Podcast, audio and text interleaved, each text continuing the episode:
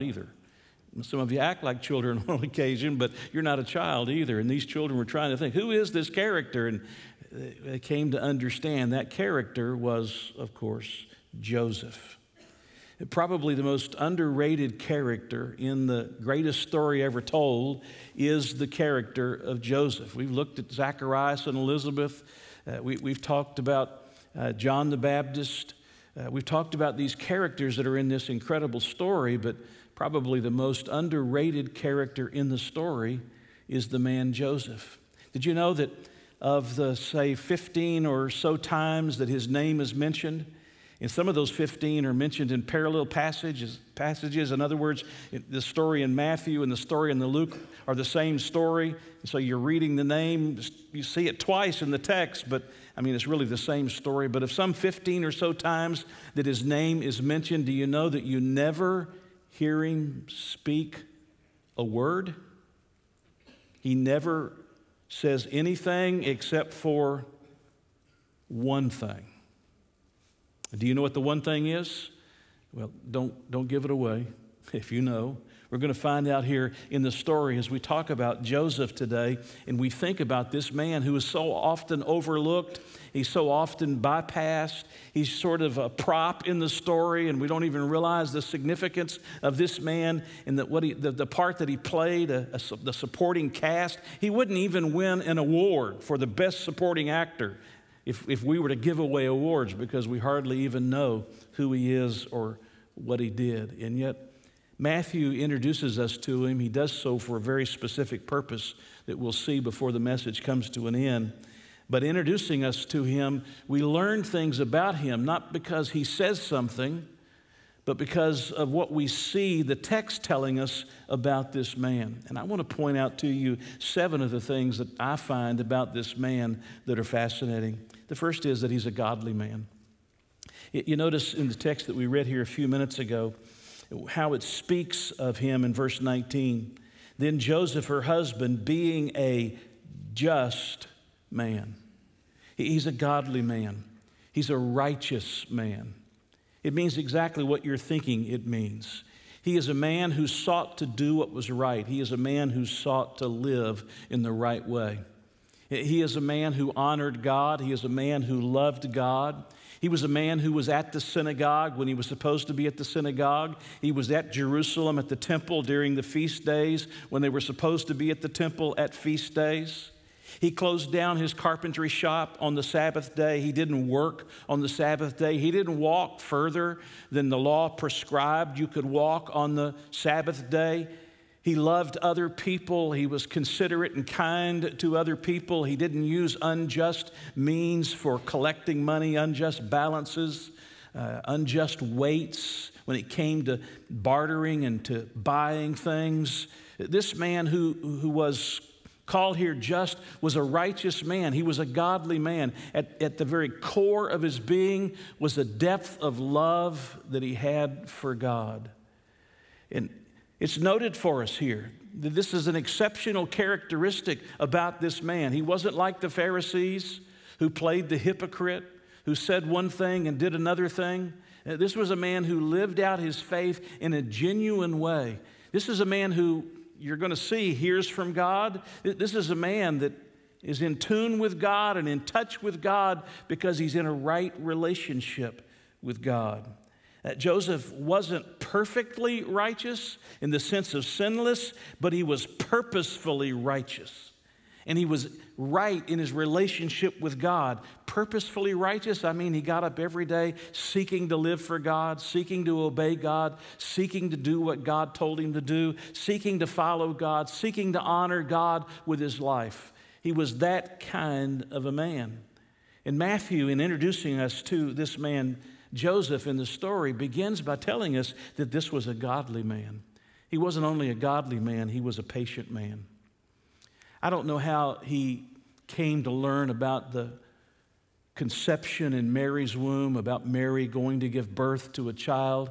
It may have happened before uh, she went to be with Elizabeth, her near relative. You remember the angel speaks to Mary and says, There's a child that's conceived in your womb. We talk about the virgin birth, it's really a virgin conception.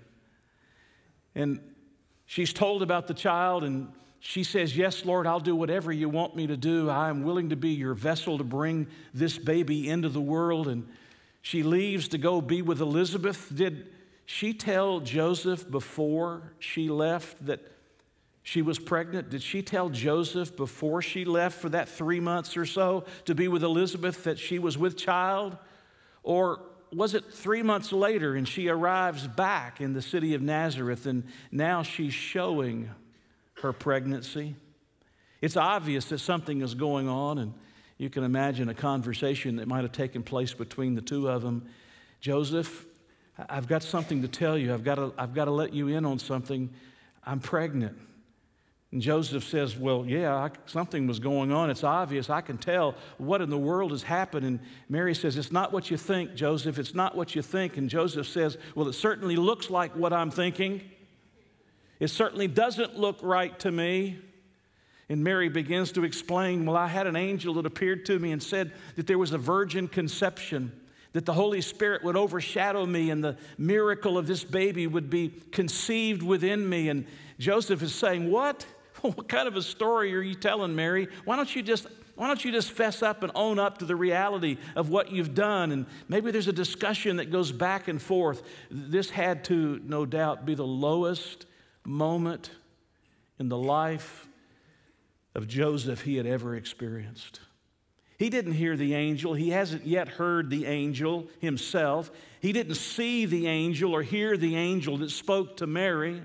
All he knows is that she is showing that she is pregnant and she is telling him this fantastic story that it's hard to believe. I mean, if your daughter or your wife showed up and said, I'm pregnant by the Holy Spirit, would you believe it? Would you even understand it? And he's wrestling in his mind, trying to understand. And I, I, see a man here who, who is patient. Do you notice what it says about him? Verse 20. But while he thought about these things, you know, we rush to do things as quickly as possible. We rush to make decisions sometimes more quickly than we should.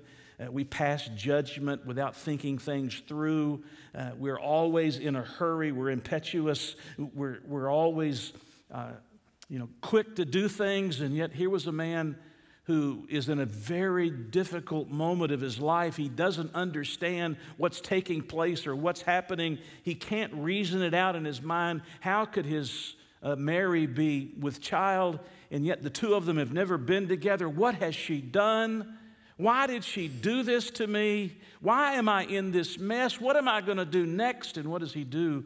He patiently thinks things through. Wouldn't it be nice if we as Christians would stop and think before we act? Stop and think before we speak? Wouldn't that be nice? Uh, some of us just automatically say what's on our minds. Some of us wait too long to say what's on our minds. But somewhere in the middle of those two, there's a good balance. And here is a man who was patient. He's trying to figure out what in the world is going on, what in the world has happened. You know, God, I've got to know what's going on in this circumstance. You've got to help me. And I see a man who is patient. He had learned to wait before he made a rash decision. He wasn't only a godly man and a patient man, he was a gracious man.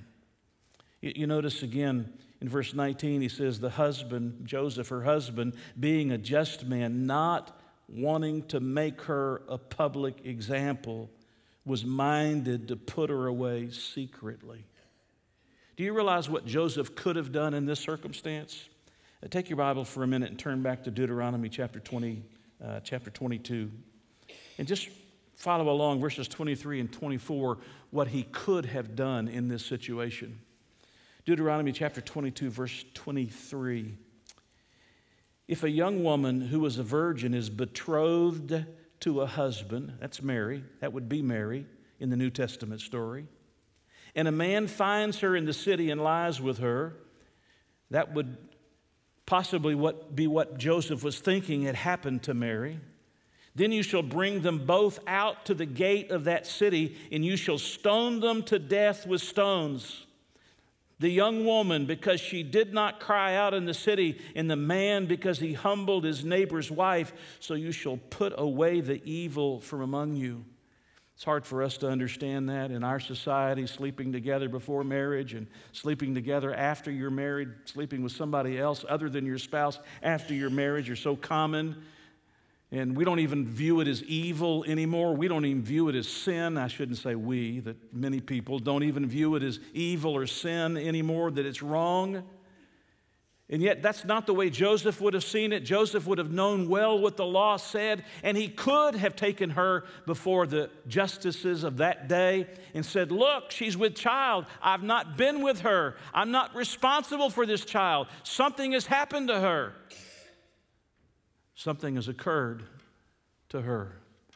And they could have taken her outside the city gates and they could have taken the stones and they could have stoned her to death. Why? Because you purge evil from your midst. You don't want evil in the community of Israel. You purge it from your midst.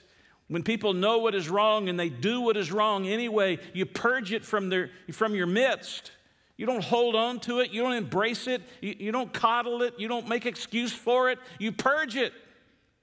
And Joseph could have said, I, I want her taken outside the city and I want her, I want her killed. I want her stoned to death. But he didn't do that. He was a gracious man. He didn't want that to happen to Mary. Deep down in his heart, there was a love that he had for her. He was looking forward to the day that they, the two of them would be joined together as husband and wife. But now all of that seems to be broken, and all of that seems to be ruined, and all of that seems to be gone.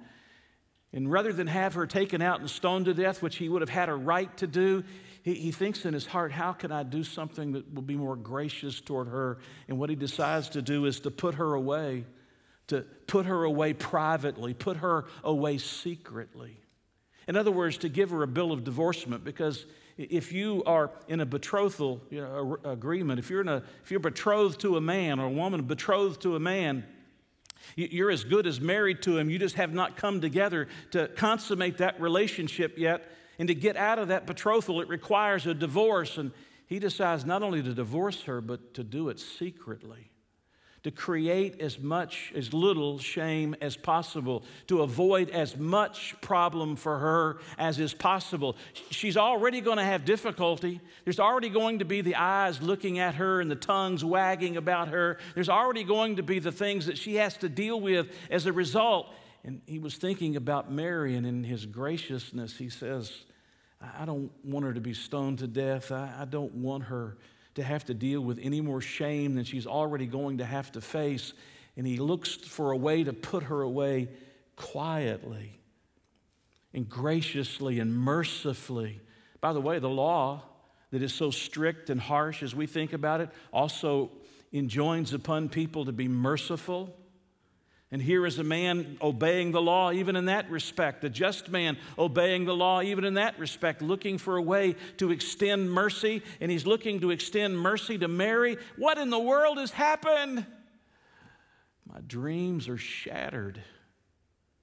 My life is turned upside down. My plans, they're all gone. Everything I had hoped would be between the two of us is now gone, but I don't want her to be taken before the justices of the land and be stoned to death, and I don't want to make it any more difficult or shameful than it already is, and I'll just put her away privately. Well, after he decides to do that, that's when he stops to think, to ponder, to pray through what should be the right course of action, and what happens the angel comes and speaks to him, and the angel says, You don't have to be afraid, Joseph.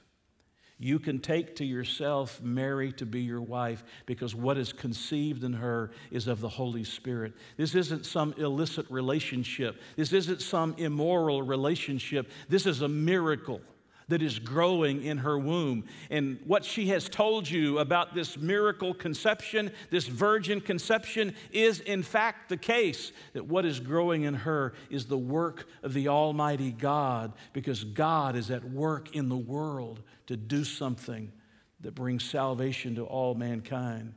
And suddenly, all of that struggle and all of that pain And all of that hurt begins to melt away, and he begins to see a way through the fog. He begins to recognize that there is a purpose and there is a meaning, and he understands that what's occurring is, in fact, what Mary said it is. This is the work of God within her. He is a gracious man. He's not only a godly man and a patient man and a gracious man, he's a compliant man. When he wakes up from that dream, do you notice in verse 24 what he does? Then Joseph, being aroused from sleep, circle the next word, did as the angel of the Lord commanded him and took to him his wife. He did it. Wouldn't you expect a righteous man to do that? Are y'all here? Wouldn't you expect a just man to do that very thing? You would expect for him to obey God. If this is something that God has told him to do, you would expect for him to obey God. And what does he do? He obeys God. But if you want to see the compliance of, of Joseph again and again, just look a little later in chapter 2. Uh, you notice in verse 14 when he's told that he has to flee to Egypt. Verse 14, he arose and he took the young child and his mother by night and departed for Egypt. And then, if you look a little later in that chapter, in verse 21, after they spent a time in Egypt, God comes and says, It's time to come back to Israel. And what does he do? Verse 21 Then he arose, took the young child and his mother, and came into the land of Israel. And as he gets closer to the land of Israel, he recognizes that there's still danger that's present and God comes to him and turns him into the city, moves him to the city of Nazareth. And what happens at the end of verse 22? He turned aside into the region of Galilee. You see a man who is compliant. When God says something, he does what God says. Isn't that amazing? in a world where we shake our fist in his face and we say, God, I want what I want the way I want it, when I want it. You don't tell me what I can want and what I can't want. Here is a man who's not only godly and patient and gracious, here's a man who knows what it means to be compliant. When God says something, he does it. He obeys God. He's not only a compliant man, he's a disciplined man. He's a disciplined man. You say, what do you mean by that? Joseph was a man of purity. He wasn't a man who was going to violate that purity with Mary. He was betrothed to her, and Matthew is quick to point out to us that this is a virgin conception. He makes it clear, but just notice it again, verse 18. Now, the birth of Jesus Christ was as follows. After his mother Mary was betrothed, why does Joseph tell us they're betrothed? Because that means they haven't come together at the marriage ceremony to consummate the relationship. And then it goes on to say, betrothed to Joseph. Notice the wording, before they came together. Didn't Luke do something very similar? Didn't Luke make it clear that this was a virgin birth? Amen. Luke made it clear this was a virgin conception, this was a virgin birth. But notice the self control, verse 25. After he hears what the angel says to him and he takes Mary to be his wife, notice verse 25 and did not know her. As we've already seen, that's a euphemism for a sexual relationship. He did not know her. Will you circle the next word, till or until? She had brought forth her firstborn son. The whole Catholic doctrine of the perpetual virginity of Mary just got blown out of the water. You realize that Mary and Joseph later, after the birth of Jesus, have at least four sons and they have at least two daughters. No names are given for the daughters, but when it ends as a plural, daughters, it means you got more than one, right? So they have at least six children four boys and uh, two daughters. And then you have Jesus that is born to Mary, but Joseph is not the father. And it says that he did not know her. He did not have sexual relationship with her until what is, what is Matthew doing? He's protecting the virgin conception of the Son. Why? Because in Isaiah 7:14, that fulfills the prophecy, doesn't it? Verse 23 Behold, the virgin shall be with child and bear a son, and they shall call his name Emmanuel, which is translated God with us. In other words, the Christ child, the Messiah that's coming into this world, is coming through the womb of the virgin. She was a virgin when they were betrothed. They had not come together as husband and wife, and even after he takes her to be his wife, he does not come together with his wife until Jesus is born into this world because that fulfills the prophecy. That identifies the one who is being born here as the Messiah, the one that the Old Testament had long promised. And that was the result of a man who was a disciplined man. I, I don't understand the morals of our day and the lack of discipline that's so evident in our day when it comes to morality. He was a godly man. He was a patient man. He was a gracious man. He was a compliant man. He was a disciplined man. Can I tell you that he was a strong man? You say strong? Yeah, yeah. He was a carpenter. And I'm talking about that kind of strength, though. I'm sure, though, as a carpenter, he was a strong man. I mean, you're lifting lumber and you're moving it from one place to another. You're hammering and you're using the antiquated tools of that day. You know, they didn't have power tools.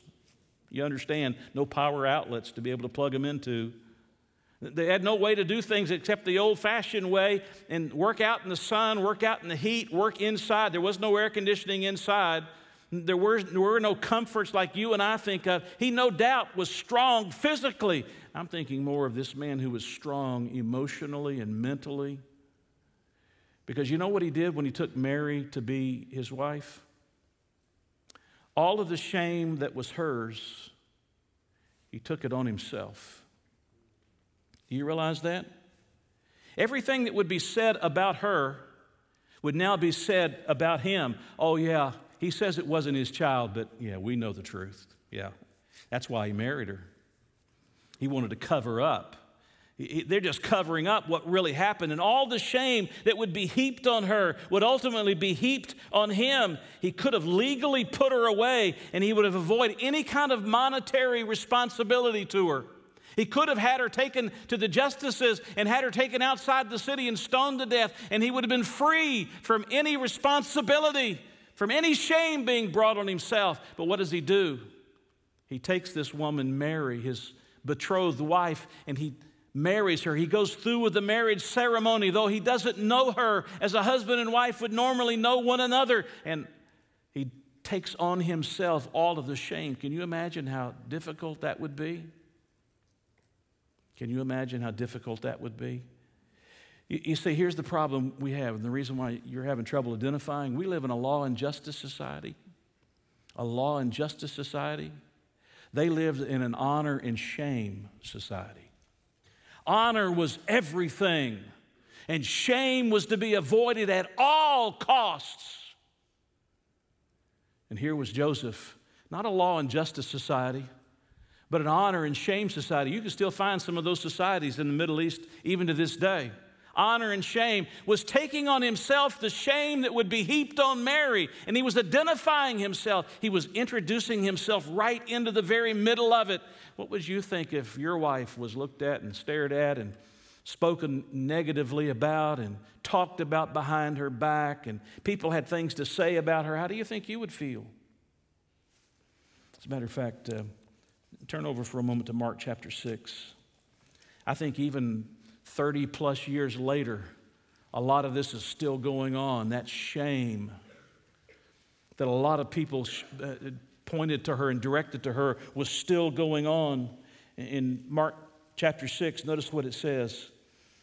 Uh, verse 2 And when the Sabbath had come, he began to teach in the synagogue.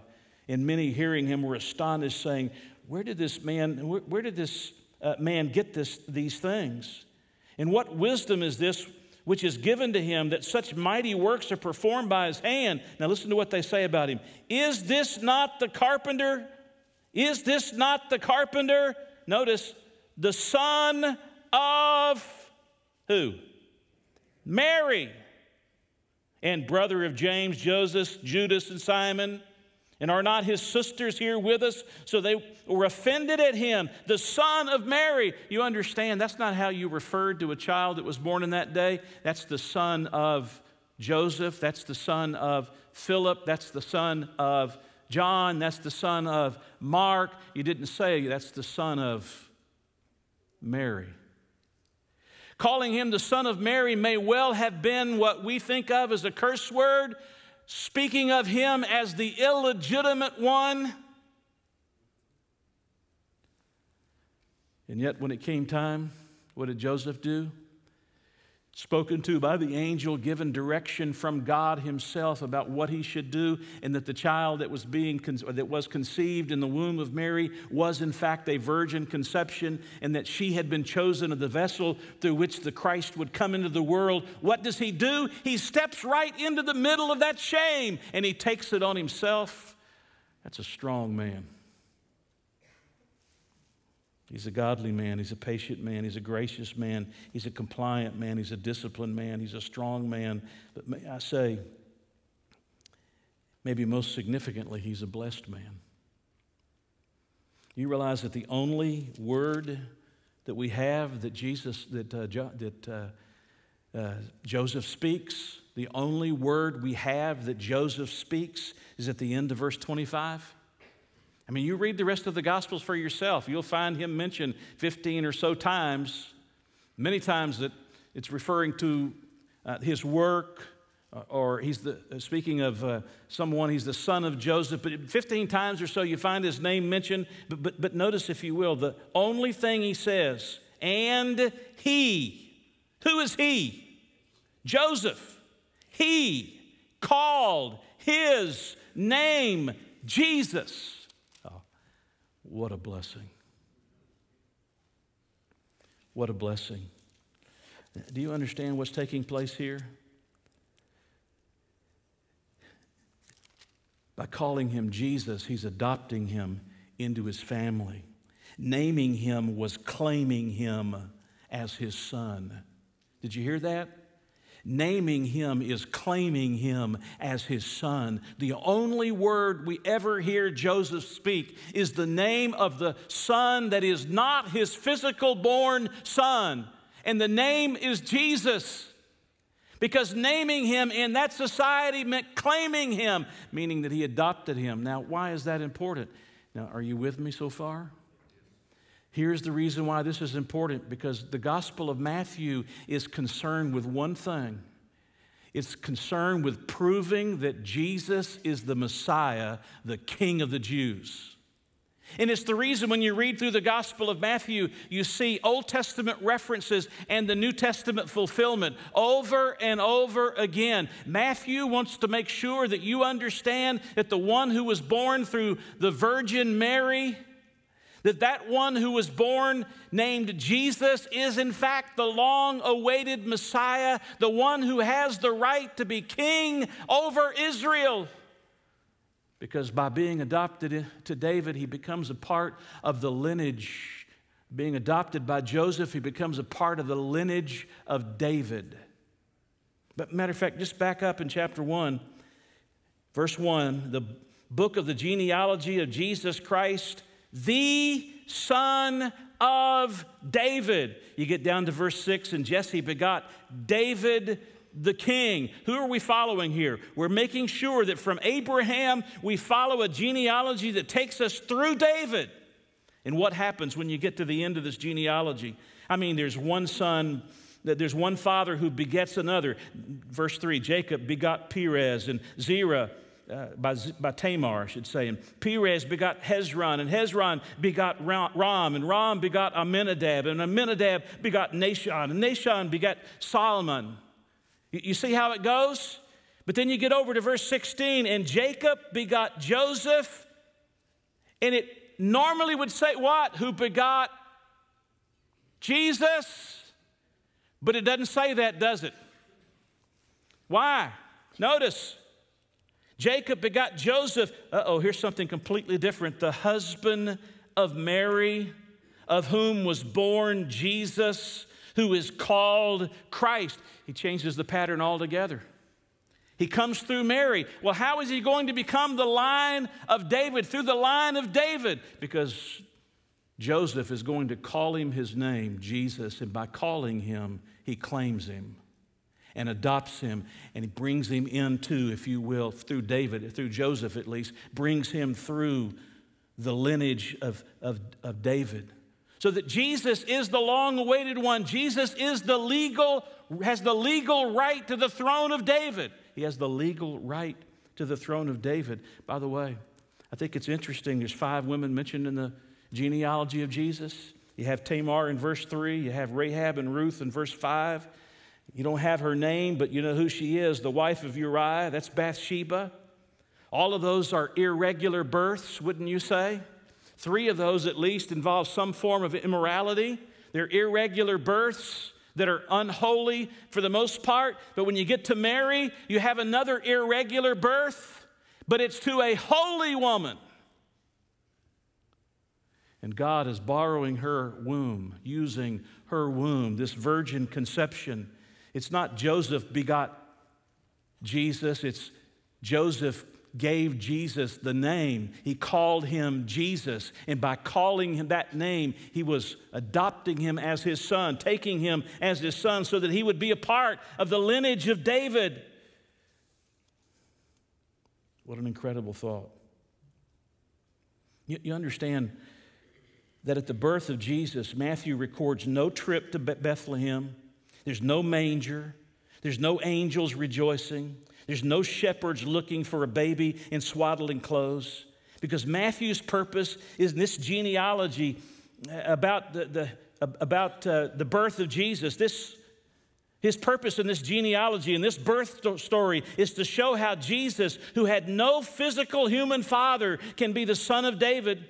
Matthew's goal is to prove that Jesus is the long awaited Messiah and King. And when Joseph named him, he was adopting him into the line of David. You, you understand? If you look back at verse 18 for a moment, it says, And his mother Mary, by physical birth, he was Mary's son. Betrothed by Jesus, by legal birth, he was Joseph's son. And by the overshadowing of the Holy Spirit, he is God's son. Do you see that? By Mary, he is phys- the physical son. By Joseph, he's the legal son. By the Holy Spirit, he is God's son. I mean, this is a special one being born on that day. And Matthew is concerned with making sure you understand that Jesus has legal right to the throne of David, that he is in the line of David, that he is the Messiah, that he is the long awaited one he is the Savior of the world. He's a blessed man. But now I want to come back to Joseph for just another moment. And I want you to think with me practically. He's a godly man, he's a patient man, he's a gracious man, a compliant man, a dis- disciplined man, a strong man, a blessed man. He gets to name him Jesus and by doing so, adopting him, claiming him as his son. But think for a moment what it was like for Joseph during those hours before he knew. Before the angel came and visited him, before he understood that the baby that was being born to Mary, his betrothed wife. Think about the struggle, his internal struggle. Think about the mental arguments that were going on in his head. Think about how his heart was crushed beyond measure. Think about how disappointed he was. Think, think about how desperate he felt. Think about how down he was. Think about the difficulty that was facing him in trying to make a decision. What am I going to do? What am I going to do? I don't know what I'm going to do. I don't want to take her out and have her stoned to death, and I, I don't want to give her any more shame. She's going to have enough of that to bear on her own. What am I going to do, God? My whole world was before me. I was looking forward to all of these things that we were going to share together. And now, Lord, look, it's a mess. Can I ask you a question? Do you ever feel like that sometimes in your world? You ever feel like that in your world? Just ignore them talking out there. Just listen to me. You ever, you ever feel like that? Maybe you're in a situation right now where your world has come apart.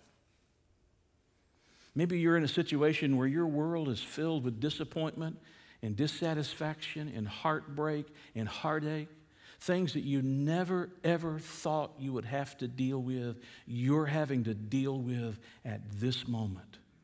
I mean, this is Christmas season. This is the time when we ought to be joyous. Don't feel a lot of it sometimes because we're so busy running from one place to another and spending money that we sometimes don't have. And you know, all the joy and the cheer as we try to get to one thing that everybody else is trying to get to and trying to get there before they do so you're not left out. Or when the UPS truck drives by and it doesn't have your package today and it doesn't have it the next day and it doesn't have it the following day. And then you get the email message and it says, ah, it's going to be a few days before it gets there. And what am I going to put in that gift? How are they going to know that this is a present for them? And am I going to give them a printed out picture and say, well, this is coming? you know, all those fun things about Christmas. Here it is that's supposed to be the most exciting season of the year, all the lights and all the tinsel and all the trees. And your heart is literally coming apart at the seams. Maybe it's a loved one that has gone to heaven and you're wondering, how in the world am I ever going to get through this Christmas season? I don't want to celebrate. He or she's not at the table. All the fun we used to have preparing for the kids and the grandkids, it's gone. It's not there without him or her there. Maybe it's a divorce or maybe it's a reversal of job. Maybe it's a diagnosis. Maybe it's some other difficulty of your life. And yeah, you're a godly person and you, you exhibit patience and you can be gracious and compliant and obedient to the Lord. As a matter of fact, you feel about yourself, why? God, I've been a good person. I, have tried to do what was right. I've tried to obey. I've tried to live my life in a way that honored you. I've tried to be the kind of person you would want me to be. I've tried to love you and love others. And God, all of these things I've tried to do, but look where I am, God. It's a horrible mess. And you're patiently waiting. Lord, what do I do? I don't know what to do. I don't know what to do. God, please show me what to do. Anybody feel that way? Don't raise your hand. Anybody feel that way? Now, I want you to notice something about Joseph just as I finish here. I want you to notice that to a man who was struggling with something that you and I can't fully put ourselves in the middle of, even when we try to understand it, we can't fully grasp it all. You may have been through some things that feel something like what he might be feeling, but you can't put yourself in the middle of his story and totally grasp all of the emotions, the depth of the emotions that he's, he's feeling. But I want you to notice something that in the darkest moment of Joseph's life, when he, his life, when he thought his world had come apart, and he didn't know what tomorrow would look like. I want you to notice that God came to him. God didn't abandon him. God didn't walk away from him. God didn't leave him. That God came to him. God came to him through the angel. God came to him. Do you realize that you may think God's not going to come to you, that somehow you're all alone? You got to figure this out on your own, and that isn't the truth. That isn't the truth.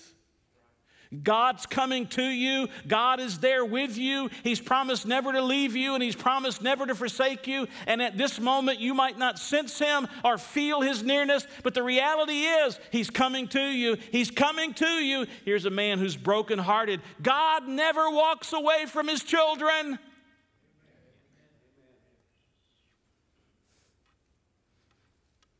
God wasn't about to walk away from Joseph or Mary for that matter.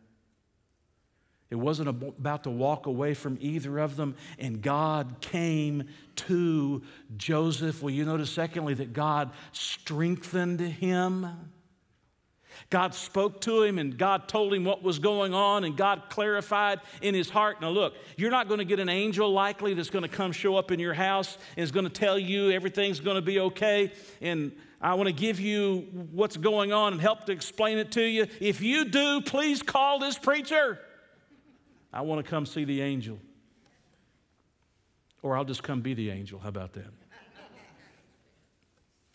You know how God's going to speak to you most likely? You're going to open up your Bible and you're going to read the scripture and you're going to spend time looking at what it has to say. You're not going to rush through it. You're going to be listening to the voice of God and you're going to find that God comes to you and through the pages of this book, God strengthens you. Do you realize that God not only came to Joseph and strengthened him, but God guided him. God showed him what to do and told him what to do next. And we should never move. We should be like Joseph, a patient man who waits on God. Don't make a move till you know what God wants you to do. God came and not only strengthened him, but guided him and said, Joseph, now this is the baby. She's telling you the truth. This is a virgin conception. She has not been with another man. She's not acted immorally. She doesn't need to be stoned to death. She, doesn't, she, she shouldn't be put away in divorce. She should be taken, and you're going to take her as your wife. And what does he do? He immediately does so. Because God gave him direction. And you're sitting at this season of the year and you're wondering, what's next? Where do I go from here? I don't know what to do. And God is saying to you through Joseph that if you'll wait on me, I'll come and I'll show you. I've watched too many people make too many mistakes over I've made too many mistakes over the course of my own life, acting on my own and not waiting on God and finding out what God wanted. And sometimes it won't cost you, it'll cost your children or it'll cost your family. Just because you did what you wanted to do the way you wanted to do it, and in the process you lose your kids, wait on God. Wait on God. Don't get ahead of God. He didn't know what to do. He was absolutely brokenhearted. His life had been turned upside down. Everything was a mess. He didn't know where to go from there. Would he even want to go back to work as a carpenter and do the job that he'd been doing all of his life? What's he working for? There's nobody going to meet him at the end of the day. What's he working for? God comes to Joseph, and God strengthens him, and God guides him. But now listen, and he showed him his purpose for his life. God took what looked like an utter mess from Joseph's perspective and he turned it in to the most glorious birth that we're celebrating 2,000 years later. Do you get what I'm saying to you? God wants to come to you. God wants to strengthen you and He wants to guide you and He wants to show you your purpose through your circumstances. What did it say? And he, Joseph, called his name Jesus. My purpose is to call him Jesus, and by naming him, I'm claiming him as my own. And I'll be his stepfather, and I'll raise him, and I'll love him, and I'll teach him, and I'll be there for him. I, still think one of the funniest stories is a little bit later when Jesus is about the age of 12 and they go to Jerusalem for one of the, the feasts and they're leaving and they think that Jesus is in the crowd. Can you imagine going a, a, a considerable amount of distance away and realizing, where's Jesus? I mean, would you want to be the parents that lost God? Still one of the funniest stories, and they go back and they find him. He's sitting right in the middle of all these, uh, these esteemed scholars, and they're all bumfuddled. I mean, who is this kid that's teaching us? I mean, we can't understand. I mean, I've never met anybody this age that understands what he understands. But Joseph got it. He understood his purpose. By the way, apparently Joseph dies before Jesus enters his ministry. But he did what God intended him to do. He took his son to Egypt and protected him. He brought him back to Israel as God told him. He took him to Nazareth, just like Jesus, just like God instructed him to do. He did all of those things in providing for him, in making sure he knew what his purpose was. What are you saying to me, Pastor? I'm telling you. I don't know what's going on in your life this Christmas season, and I don't know what reversals. I, I do know some of them. What reversals you're facing, and what heartache and what pain you're going through. But I want to tell you, you couldn't have been any lower than Joseph was at this moment. And God came to him. And God strengthened him, and God guided him, and God showed him out of what seemed to be a mess what his purpose was. And Joseph got this incredible blessing to name Jesus and thus claim Jesus into the line of David.